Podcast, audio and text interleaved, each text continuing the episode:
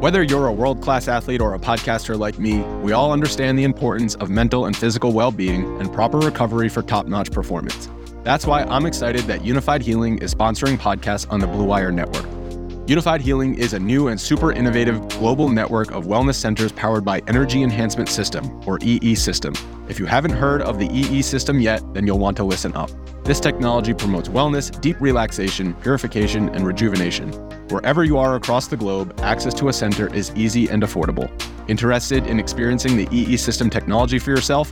Go to unifydhealing.com slash bluewire to learn more and find a center near you. That's unified, U-N-I-F-Y-D, healing.com slash bluewire. No material or testimonials on the Unifyd Healing website are intended to be viewed as medical advice or a substitute for professional medical advice, diagnosis, or treatment.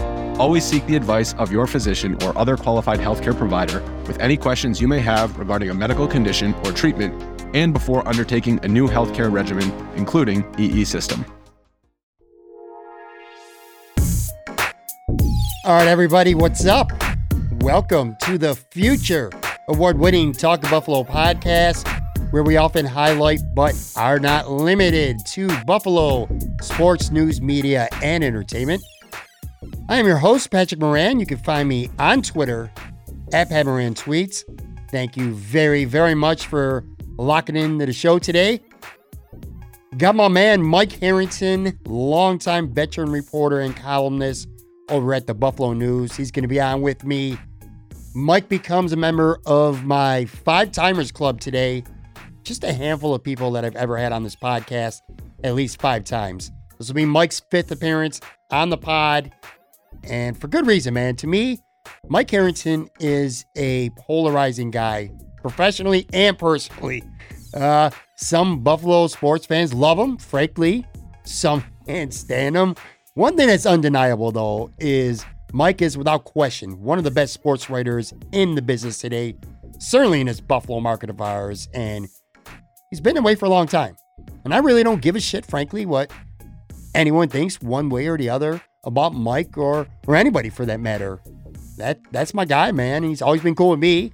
We have a great rapport. We've had some good conversations, and today's going to be no exception. Uh, today we're talking a little bit about the Toronto Blue Jays playing in Buffalo what that's been like, covering the games, the fans, the vibe, the environment over at Sahlen's Field. We talk about all that. Then we kind of switch gears and plummet to some Buffalo Sabres talk. And I'm going to get Mike's takes on many things involving the Sabres, including what he thinks the end result's going to end up being with Jack Eichel and Sam Reinhart and Rasmus Ristolainen and maybe some other guys. Uh, Mike talks about why he's pretty confident that Don Granato should and will end up being the next head coach. Talk a little COVID stuff in regards to the media this past year because it's been a good year since I've had Mike on this podcast. And we'll talk about some of the challenges professionally that COVID has presented to all these men and women who cover the Bills and the Sabres and other things in Buffalo. Really good stuff. Not going to waste any more time. So let's just jump in right now here it is, my conversation with the newest member of the Talking Buffalo podcast, Five Timers Club, my man, Mike Harrington.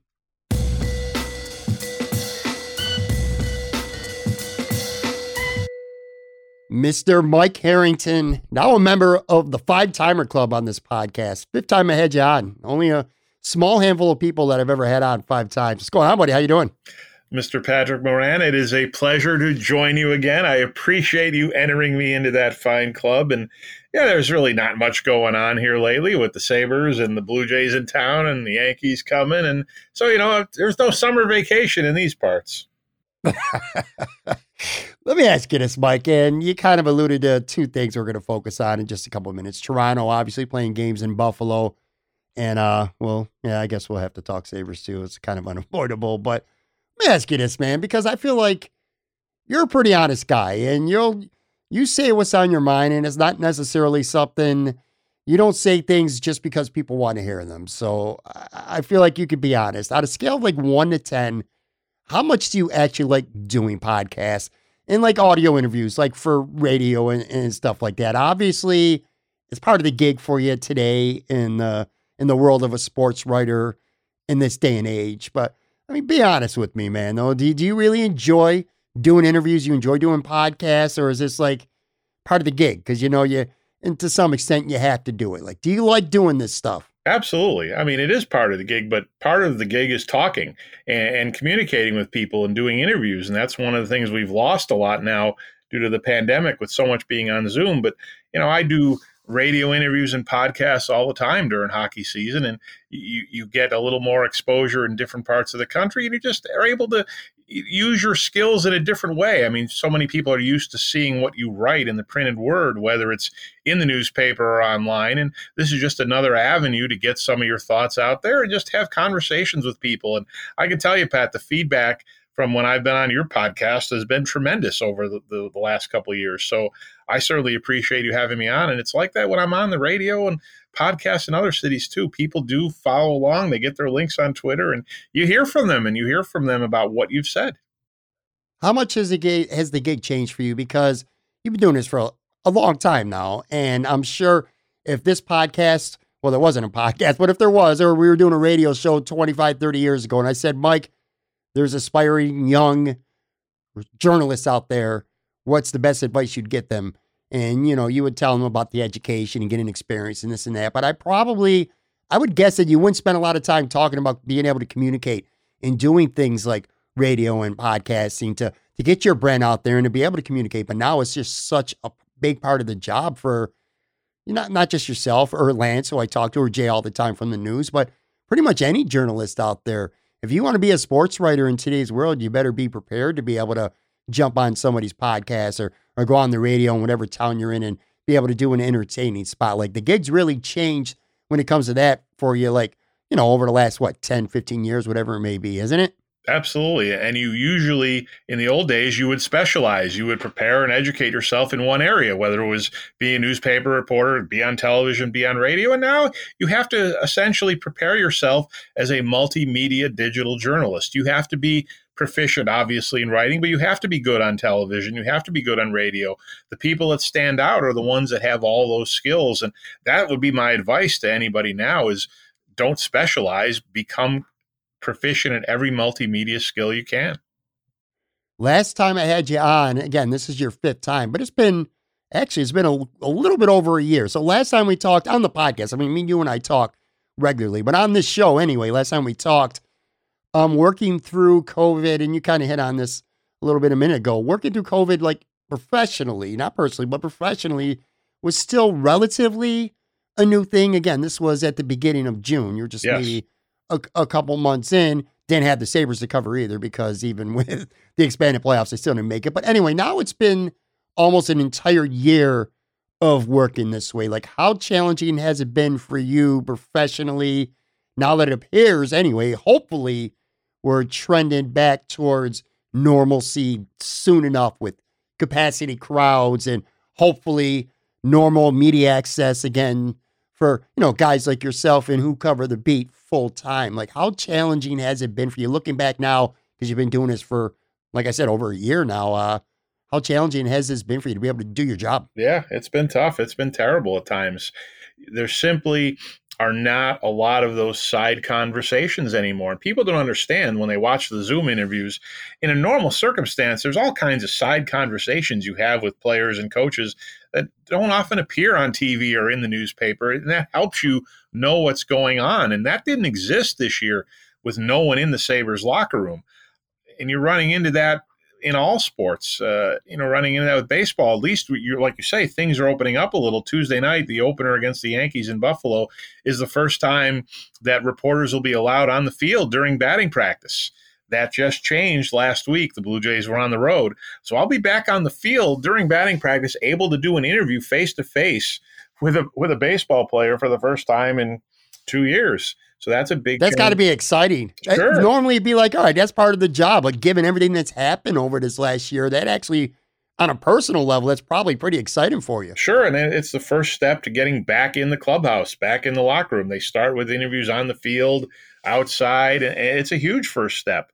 Uh, you hope to see some th- some things like that in hockey going forward in in the fall at training camp, but it's been difficult.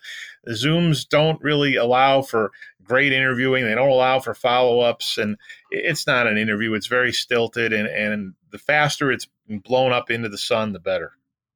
Do you have any kind of whether it's a gut feeling or indication at what the timeline might be where reporters like yourself, again, who cover a beat for a living, will actually be allowed in locker rooms and stuff like that? Like you're talking about the field, that's a nice first step.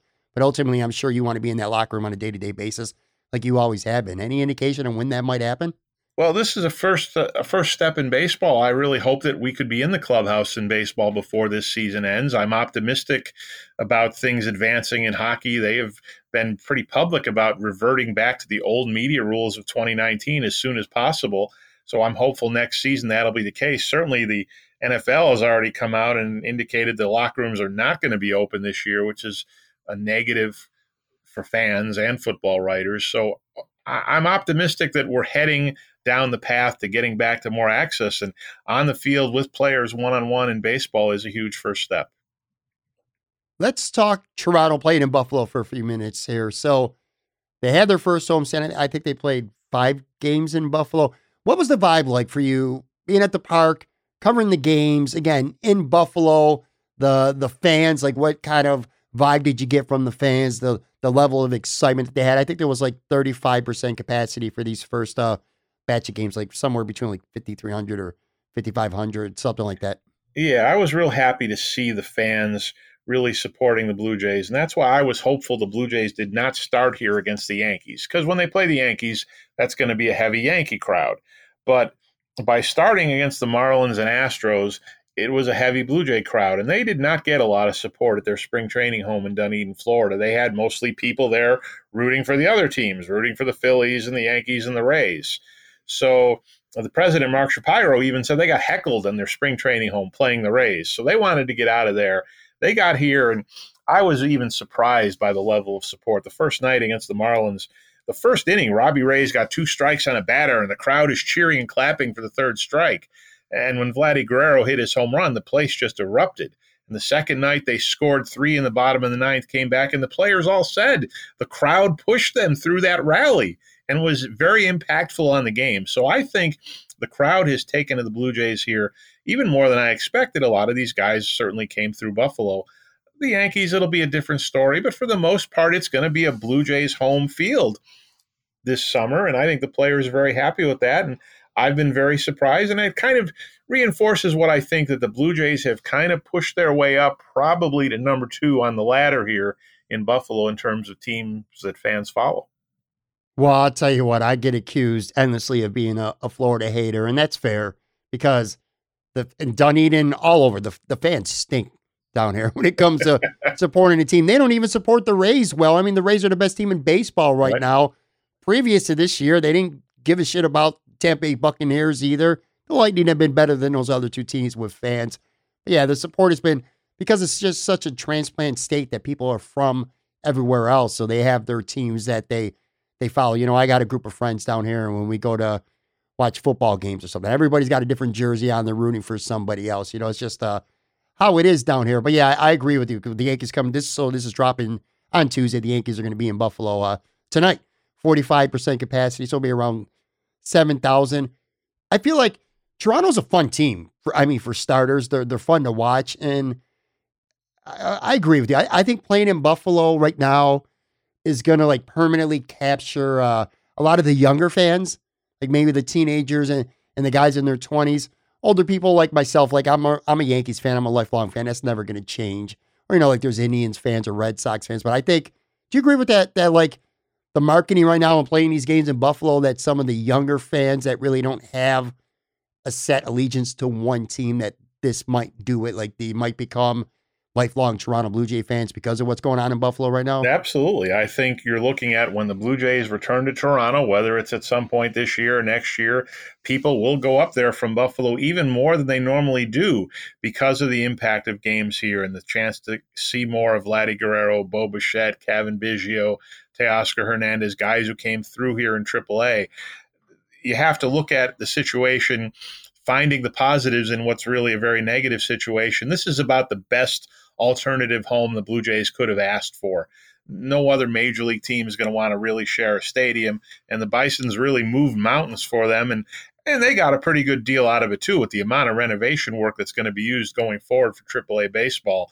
So it's a win-win in a lot of areas. But right now, in terms of playing games, giving this team some semblance of a home, this is absolutely the best alternative they can have if they can't go back to Toronto. We'll start to find out, obviously, tonight. Tonight being Tuesday night. What percentage, like, of these fans? So I think what we're expecting somewhere around 7,000. If you had to take a guess right now, and we'll find out soon enough, like what percentage do you think will be Yankee fans versus Blue Jay fans? Well, you know what, Pat? I do think most of the crowd is going to be Yankees fans because these are the games you zone in on. The Yankees are here for three games in June. You're going to buy those tickets. If you're a Blue Jays fan, these were priced pretty high. If you're a Blue Jays fan, you've got you know, 16 more games to buy coming up against Baltimore and Seattle and Tampa and Texas and Boston, and you can avoid the Yankee games.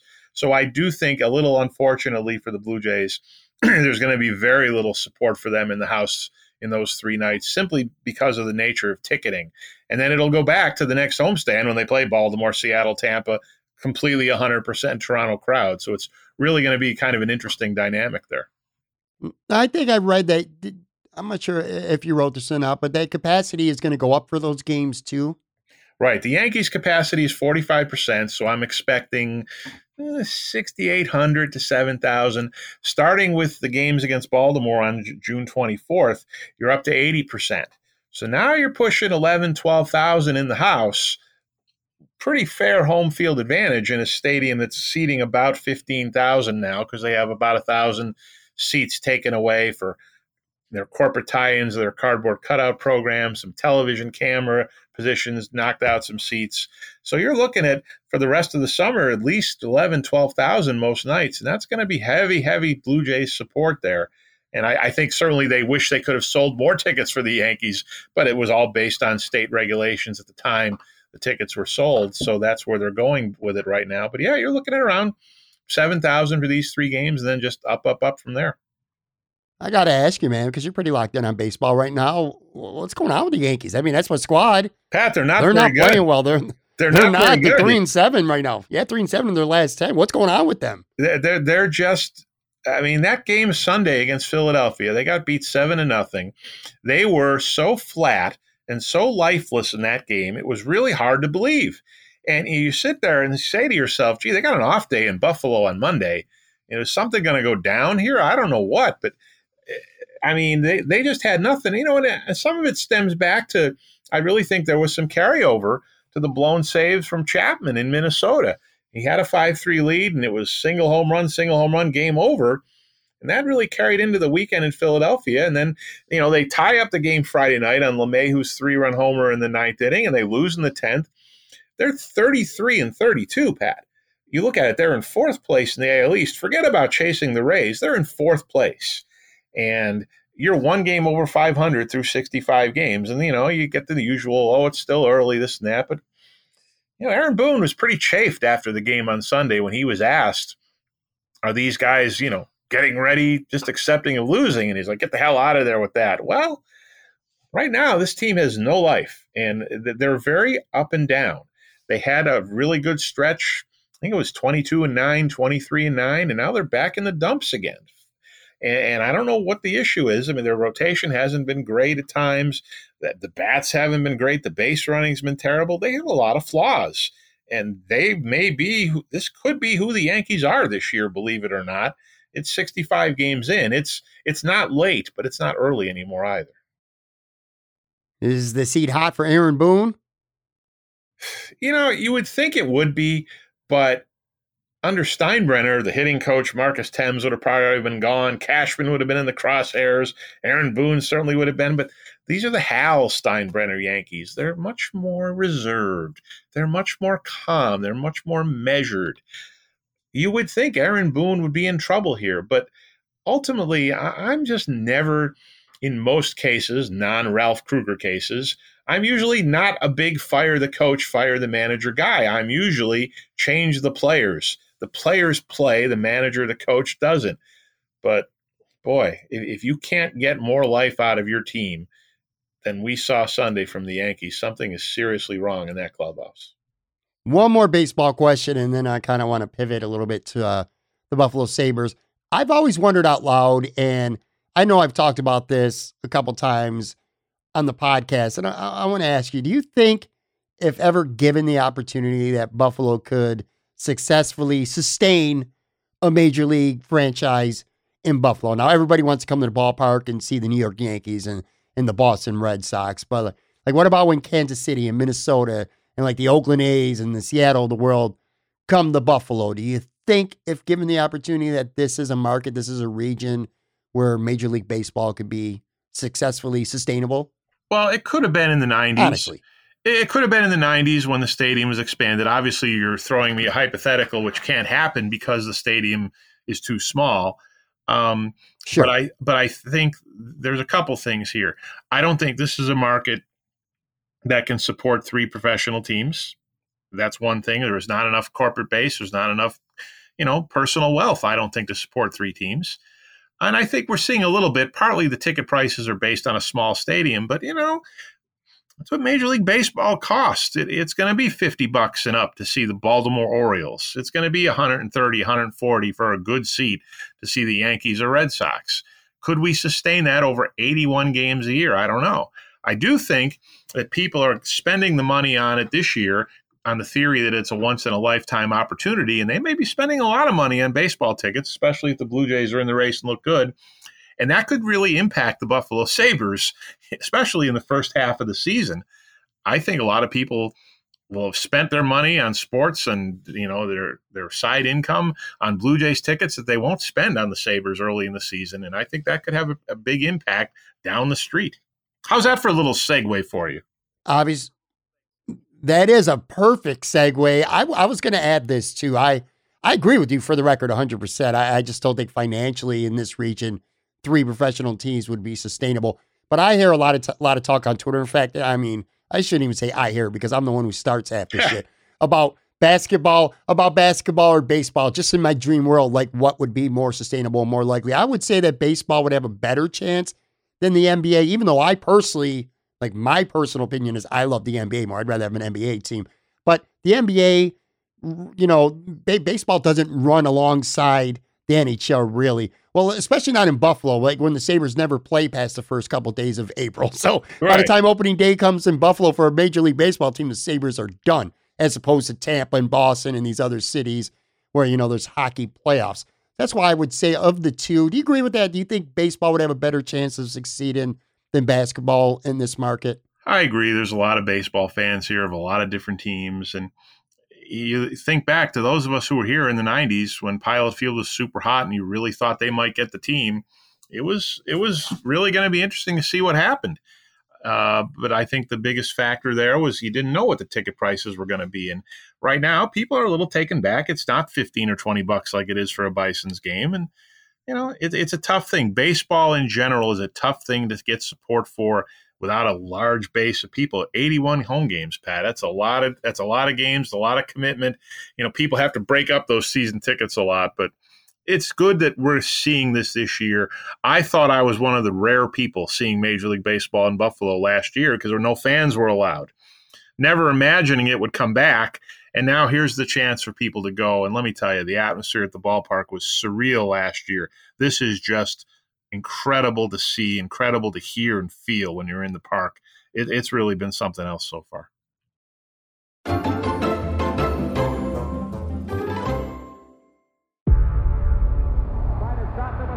Before history is written,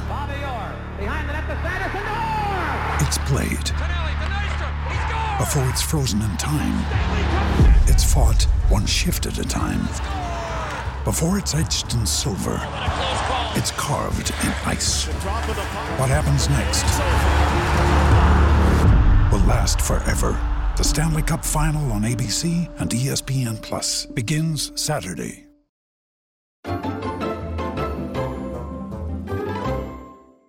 Mike, it almost breaks my heart to have you talking so uh, enthusiastically about going to a baseball to a ballpark and and fans just being there and being happy and being excited because it is a segue in the Sabres talk. And there's like, I don't know, man, there's a dozen different avenues I could go down first, but how, you, you got to start with Jack. How did it get to this point with Jack Eichel? It's just, uh, it's so hard for me to fathom that they could tank for a guy. Okay, I mean it was obviously McDavid, but they knew they were getting one of these two guys. They they, they clearly tanked.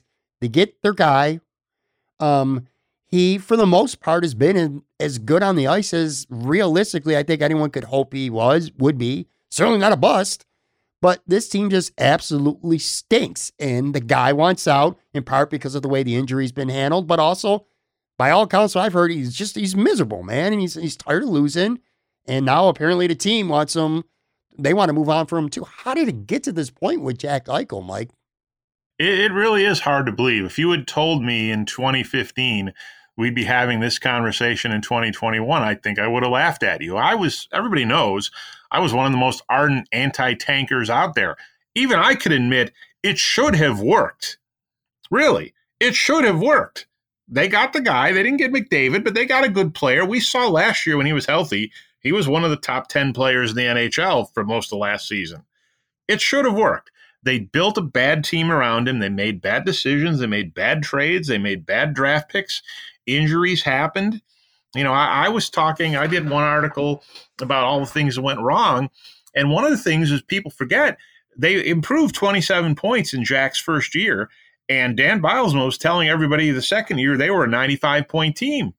And what happened?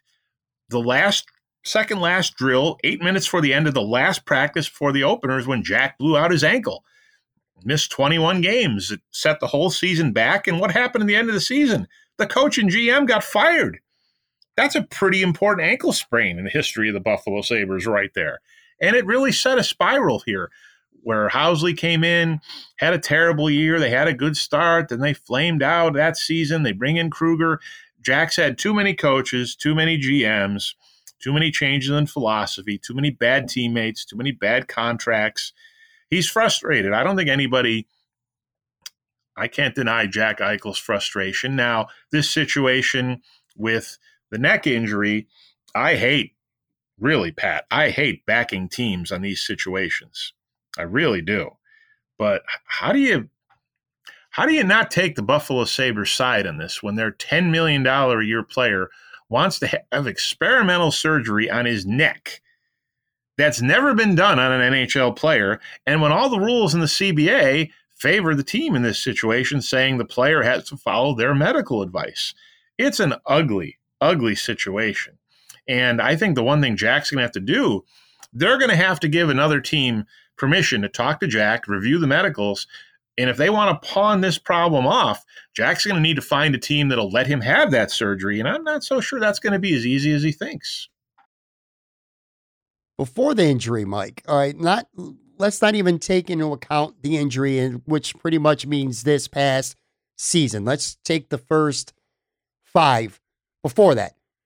One of the criticisms I hear all the time, and, and this drives me nuts because people don't know, man. You're not, well, you are. Well, people aren't, they're not at the arena, okay? They're never in the locker room. They're not, they're not on the ice, but you, I'm sure you've heard a lot of it. A lot of the shit about Jack being said from being a, a horrible captain to, you know, just a guy with a bad attitude to a guy who I've heard that he's a, a, cancer in the clubhouse. You know, all these kinds of things. And this team might even be better at this point with addition by subtraction. But from what you've gathered from your experience, you know, obviously this past year everything's changed with COVID, but previous to that, man, uh, have you ever gotten the sense that hey, this guy might be a fantastic hockey player, uh, you know, a really good talent, but he's he's a terrible leader or a bad captain, or he's just he he has issues with everybody in the in the clubhouse. That he's a coach killer, things like that. That you hear so many obviously angry and understandably angry fans you know, complain about. But like, what, what's your thoughts on that? Well, he was a coach killer with Bylsma, but he wasn't alone there, and they should not have allowed a team that had accomplished nothing to run Bylsma out, even though Bylsma had negatives. But yeah, Jack loved Kruger. Jack defended Housley. Said it's on us. There was a day I asked right at the end, a terrible loss in Long Island, and I asked Jack about the coach. Had they quit on the coach? And he said, "This isn't about Phil. This is about us. This is about the guys on the ice. And that said a lot to me in that moment. Um, is Jack a bad captain? Well, the standings would say probably okay. You know what? Jack's a great captain if they're in the playoffs, right? Everything's better if they're in the playoffs. The the the, the popcorn and the pizza and the arena taste better. The place isn't run down. It's all about the standings. Is Jack a bad captain? No, he's not a bad captain. The stories are out there. I get it. There's all kinds of stuff out there when you have a losing team. Well, I don't know what's gone on this year, obviously, because we weren't in the locker room. But, you know, I just think that they've tried it for six years. It hasn't worked. And in this day and age, players get impatient. You forget Mario Lemieux had a similar run like this. Jarome Iginla had a similar run like this at the start of their careers. But you got the sense the Penguins were close. You got the sense the Calgary Flames were close. You don't get the sense the Buffalo Sabres are close to anything right now. You watch the playoffs, it looks like a different league, doesn't it? You watch Vegas and Colorado, sure. you're like, the Sabres were in that league with those teams? Right. It, it, it's just hard to fathom right now. They need so much. This whole argument of what they draft, they need everything. They need goaltending, they need defense, they need forwards. And if you're going to trade Jack Eichel and you're going to trade Sam Reinhart, gee, who's going to score next year? So it's it's hard to fathom, Pat, that it's gotten to this point. I sympathize with Jack. I don't sympathize with Jack. He's got his money. You know, the one thing about Jack that he regrets, I'm sure, he signed his eight year deal. And so did Connor McDavid. They signed their eight year deal. They probably had confidence in themselves and the organization maybe they would have been better advised to take the Auston Matthews route and only sign a five year deal. And then they could be seeing how things were going and not be locked in like they are. So now you're in a situation where do the Sabres try to start a bidding war? And what do they get? How many teams say to the Sabres, hey, he scored two goals and he needs neck surgery? You're not getting what you think you're getting for him. The Sabres are trying to trade the 36 goal Jack Eichel of 15 months ago. I'm not sure a lot of teams are going to go for that. I think it's going to be a real interesting dynamic to see how Kevyn Adams can sell this one to other teams. That's what I was going to ask you next. All indications, obviously, all reports that we read or, or, or buzz is that this is a foregone conclusion that they're going to move on from Jack Eichel. Do you feel like this situation between injury and everything else that it has truly escalated to the point where even if they try to get in a room and talk, like there's no coming back, and this is of indeed a foregone conclusion that he is going to get traded this summer, likely? There may be no going back on it, but uh, again, it's about return. I'm not sure if they trade him this summer, what you get for him. Do you have to tell him, look, you're under contract. Come back. You're going to have to come back and play and reestablish some value if you want out of here. I, I don't know. Uh, it's going to be a very difficult problem to, to see. But then again, you bring him back, reestablish your value. If he's miserable in your dressing room every day, do you want that too? Probably not. He's going to have to deal with all the questions. When do you want out of here? Are you sick of being here? I mean, let's keep it honest here. Jack and Sam Reinhart, neither one are very happy. They didn't have to deal with a lot of media last year just every so often appearing on a Zoom call. There weren't guys in the locker room constantly going up to them all the time. It was a pretty easy media year. And the, the way that team played, it needed a pretty easy media year, too, just for the record. Um, it's not going to be that way in the future, I wouldn't think. Like I said earlier, I think we're going to get back in the dressing room at some point. Do I think Jack Eichel is getting traded at some point this summer? Yes. But boy, the epitaph of Jason Botterill's term of GM was the Ryan O'Reilly trade. If Kevyn Adams makes a terrible trade for Jack Eichel, that's going to be on his GM tombstone too someday. I don't think he can ever win the Jack Eichel trade, but he can't have a terrible deal, and I think that's what he has to avoid. And it, it's going to be tough. I can't, I can't imagine what it'll be like if he gets ends up with a with a bad return if he ultimately has no choice but to but to deal Jack. And yeah, man, I just I, I just can't fathom. I, I I envision us even a year ago, like I said, when you're on this podcast, I was like, all right, man, maybe you know next offseason we'll talk. And the Sabres were disappointing again, but I just not at a point where it came to this. Well, you played the because clip. again, I would have guessed. Yeah, you put the clip out there, and what was I saying in the clip? Yeah, it's dumb. Is. I must have said it's dumb like three times about trading Jack Eichel. What are you going to do? How are you going to do it, Pat? And you're like, well, we better not get Thompson and Sobotka and all wow. these guys back. Yeah. And here we are. How, how is this possible? And, it, you know, did you ever imagine this team would finish in 31st place this year? That's how it's possible. That's why Jack Eichel wants out. And they have so much to blame here. It starts with ownership and the team president and goes down to coaches. And oh, by the way, the players really are at fault. A lot of players were pretty bad under Krueger. Now, maybe Krueger, we know he was a problem, but make a save once in a while, Carter Hutton. Make a save once in a while, Lena Ullmark, who was pretty good most of the time. Jonas Johansson was terrible. They couldn't use him. Ullmark, the biggest issue with Ullmark is he can't stay healthy. When he's out there, he's pretty good. Um, power play was terrible. Penalty kill. I mean, it's just it's unbelievable to me that this this happened to this level this hard. year. How, how could this? Sometimes you just gotta laugh, Mike. Man, you gotta laugh. You know. and people forget they were not in bad shape. And I'll give them this: they weren't in bad shape when the COVID outbreak hit. They were what were they like four, four, and two or something?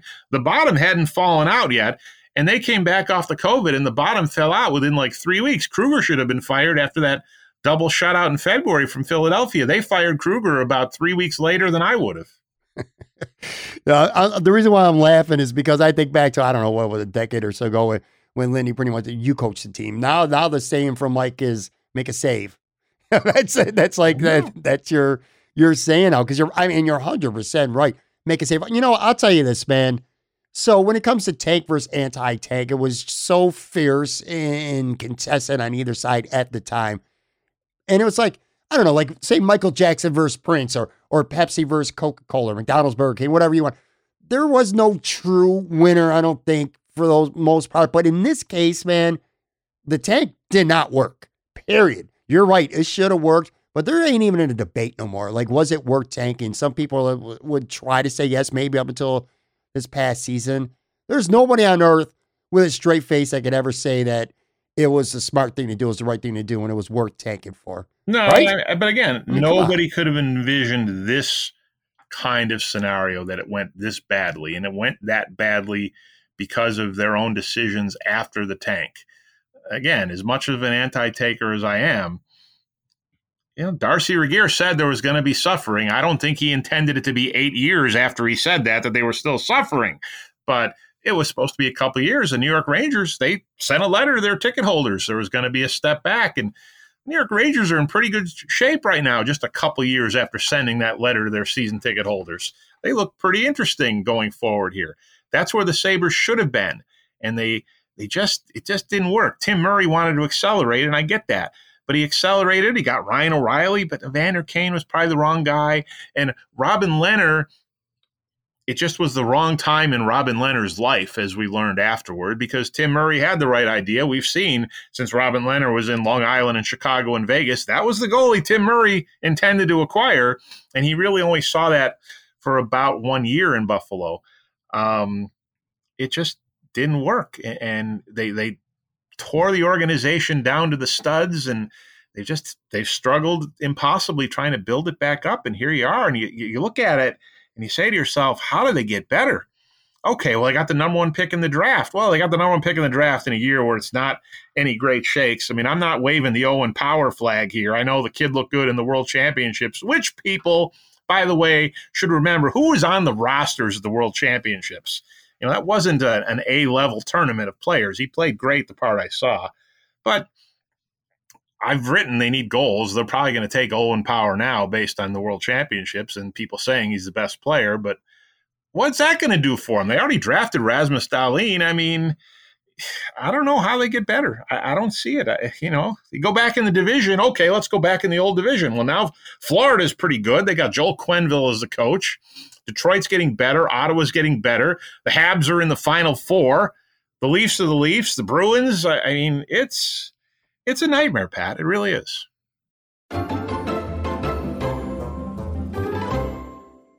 With threats to our nation waiting around every corner, adaptability is more important than ever. When conditions change without notice, quick strategic thinking is crucial. And with obstacles consistently impending, determination is essential in overcoming them. It's this willingness, decisiveness, and resilience that sets Marines apart. With our fighting spirit, we don't just fight battles, we win them. Marines are the constant our nation counts on to fight the unknown. And through adaptable problem solving, we do just that. Learn more at marines.com. We've talked about this before on the show. As a sports journalist, you're not a fan.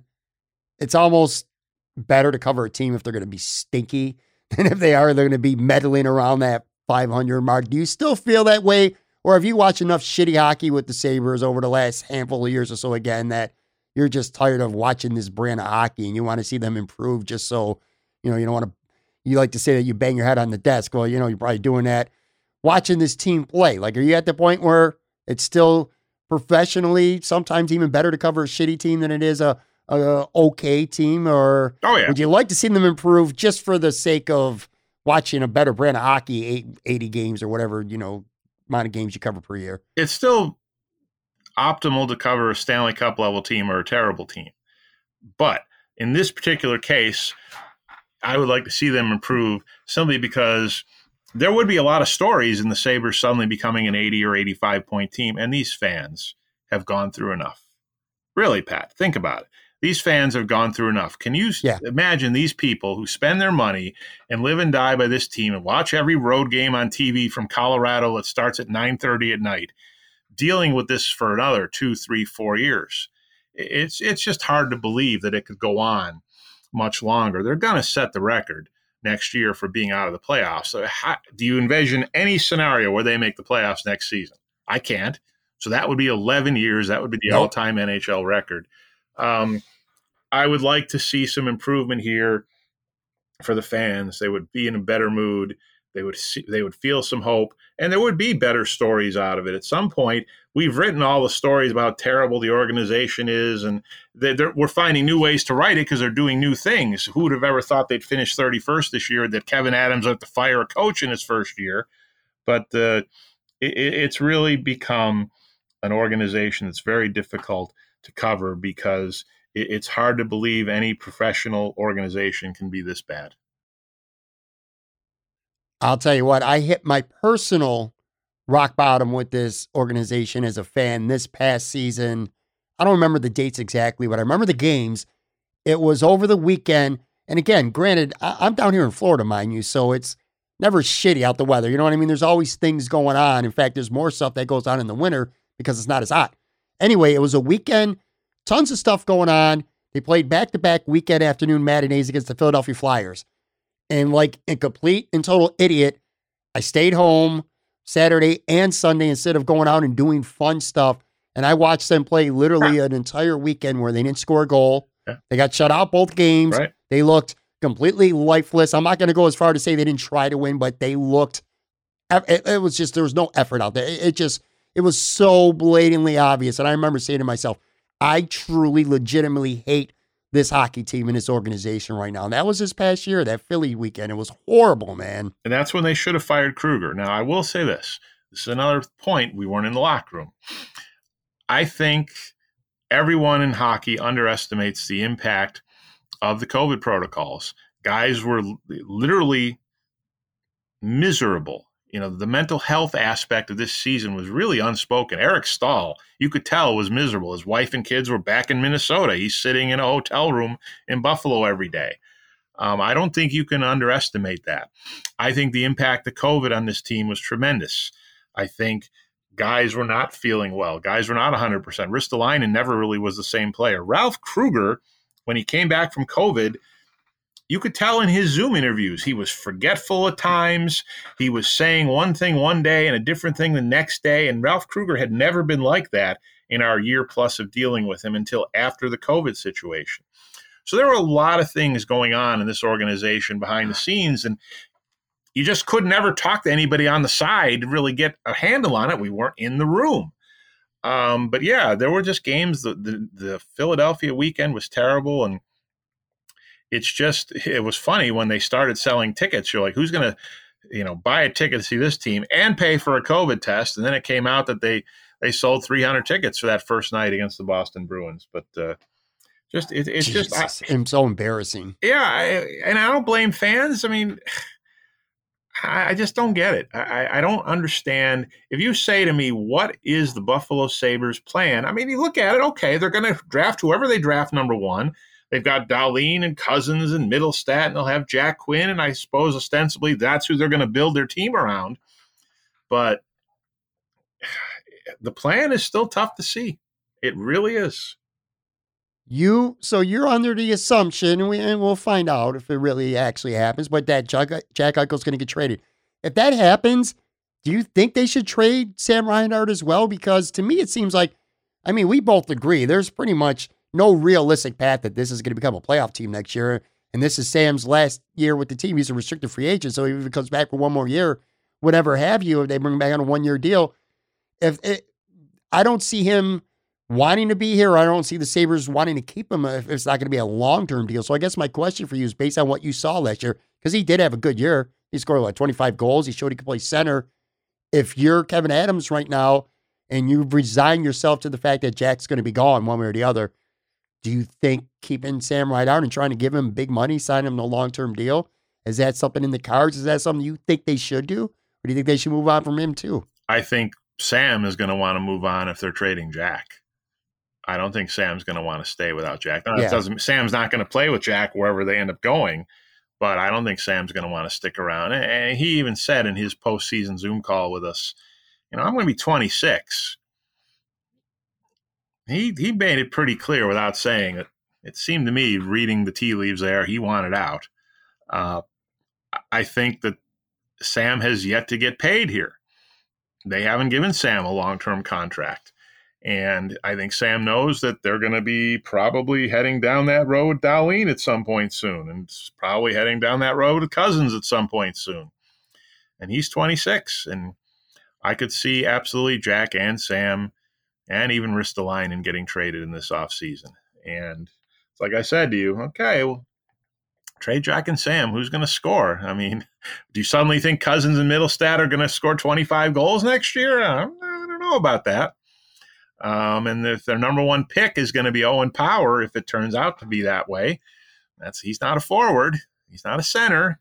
Um, not a great year to have the number one overall pick where you could get a lock stock offensive player in here. But yeah, you could be looking, and you'll have a lot of cap space. Good luck to you finding guys that want to come here right now. But imagine your cap without Jack and Sam and Ristolainen. Um, tough, tough times. And you better figure out a way to re-sign Linus Ullmark too, or you don't have a goalie. It's depressing, Pat. Look, look at how happy we were talking about baseball. Look at how happy baseball made us. it is. It's night and day, man. What a difference. I, I mean, I was going to ask you about Ristolainen, but I feel like that kind of goes without saying. If they're if they're going to get rid of Jack and probably Sam too, I would think they're actively looking to to try to move on from Ristolainen as well, right? And I think there's a, a, market for him. I think a lot of teams like him and say that Buffalo has misused him. To me, Ristolainen would be a terrific second pair defenseman on a winning team playing 20 to 21 minutes a night. Not a first pair guy playing 25 to 28 like they keep wanting to do here. I really think Ristolainen will be the guy they trade. And you'll say, geez, I can't believe a trade. Look how good he's playing. Well, he's going to play a different role on a different team and I think he'll thrive. And I, I really think that's a guy a lot of teams have to have their eye on as somebody who could really help them in a, a second pair role.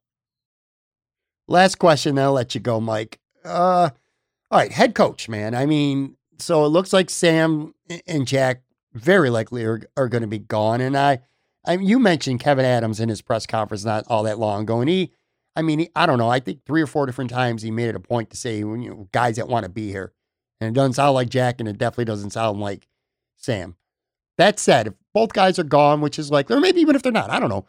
Like, do you think Granato should be the pick to be head coach going forward, or do you think it should be one of these outsider guys that, you know, more and more are, are starting to be linked to Buffalo? Nah, uh, you know, there's at least rumored to be interested in several guys. Like, what is your thought process right now, and where do you think the Sabres coach, uh, the search ultimately is going to lead to? I wrote it in April. I have no reason to change my mind. They should name Don Granato the coach. They already should have.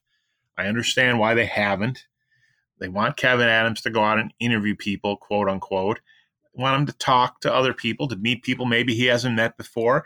And you get intel on your team. You go interview people, you get intel on your team, what they think. That's that's valuable for a first year GM to have. But I think ultimately this is going to spin back and Don Granato is going to be named the coach. And I think he should be named the coach. We saw how much better that team was under him than under Krueger. We saw how Mittelstadt improved and Dahlin improved how how well Cozens played. Reinhart certainly played very well. A lot of guys got better. Even Kyle Okposo was tremendously better. Look at the numbers under Granato than he was under Krueger. Granato made impacts with a lot of these guys. Um, I think that was significant enough for him to get the job. And it's not like he's Ron Rolston that everyone wants to compare him to. Go look at Don Granato's resume. Aside from the fact he was an NHL assistant under Joel Quenneville, he won in the AHL. He was coach of the year. He won championships in USHL. And he, he's been a, a coach for a long time. And the family pedigree, his sister now is scouting for Seattle, and his brother in law is Ray Ferraro, and his brother Tony is the coach of Wisconsin. I think absolutely Don Granato should be the coach and will be the coach. And a lot of these interviews are just for show and gathering of intel. And it's a little annoying. It's going to be a bad optic when they go hire Don Granato. Well, they decided to keep the guy they couldn't get. No, that this is the guy they've wanted all along. They're doing the interview process for their own internal workings, and I get it. But Granato's going to be the coach.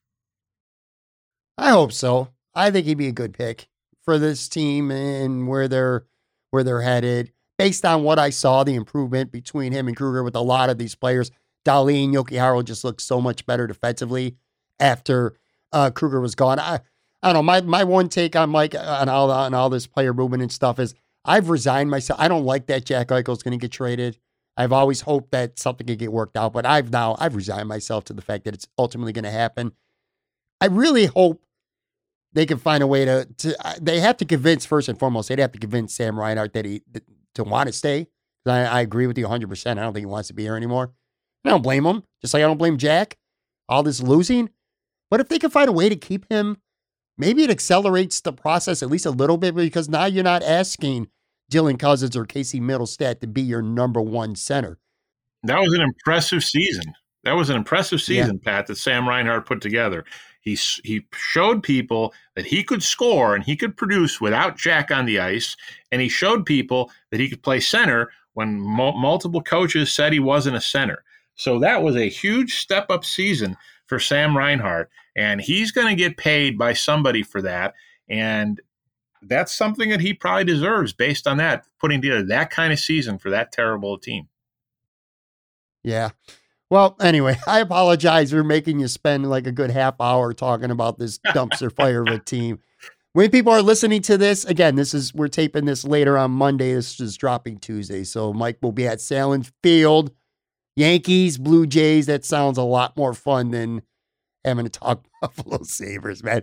Anyway, give Mike a follow on Twitter at by Mike Harrington. Of course, support the Buffalo News. I say that all the time, man. Local journalism, do your thing, everyone out there.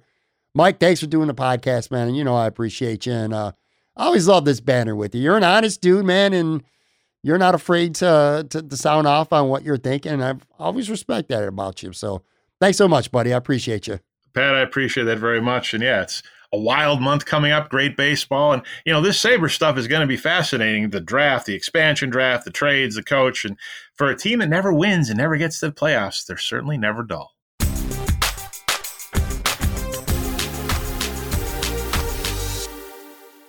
All right, boys and girls, that is going to do it for another episode. Very big thank you one more time, my good buddy Mike Harrington, the Buffalo News. Make sure you give Mike a follow on Twitter at by Mike Harrington. Be nice to him or he'll block you. Literally, he'll block you. Seriously. I love Mike, man. And of course, look, support local journalism. We say it all the time on this podcast, man. Subscribe to the Buffalo News. If you haven't done that already, do it. It's very, very important that you do. Anyway, thank you very much, Mike. Guys, girls, if you have not yet subscribed to this podcast, please go ahead and do that right now. Subscribe, rate and review. It literally takes about 15 to 20 seconds to do. And I can't tell you enough how help how much it helps me continue to grow this little podcast of ours. So do that.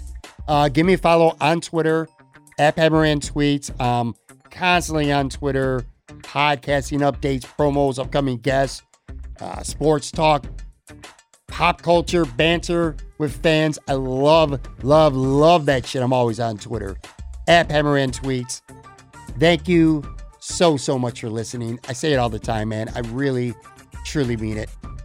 When you give up time from your day or from your night, 15, 30, 45 minutes, whatever it may be, and you're locked in and listening to this show, there's so many great ones out there.